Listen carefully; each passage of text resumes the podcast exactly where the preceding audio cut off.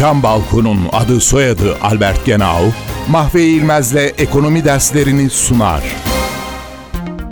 Konvertibilite 1980'lerde bazı ülkeler IMF ana sözleşmesinin 8. maddesinde öngörülen statüye geçmeye başladılar. Bu madde ülkelerin sermaye hareketlerinin serbest bırakılmasını kabul etmelerine ilişkin düzenlemeleri içeren bir maddedir. Bu statüyü kabul eden ülkeler sabit kur rejiminden dalgalı kur rejimine geçiyor ve bazı istisnai haller dışında sermaye hareketleri üzerindeki kısıtlamaları kaldırıyorlar. Bu ülkelere yabancı para giriş çıkışları kara para dışında serbest hale geliyor. Ülke yurttaşları kendi ülkelerinin parasını istedikleri başka bir ülke parasıyla değiştirebiliyorlar.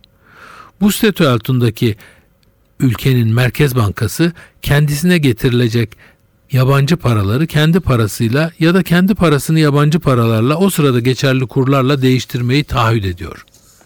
Günümüzde konvertibilite dediğimiz şey aslında Merkez Bankası'nın bu taahhüdüdür.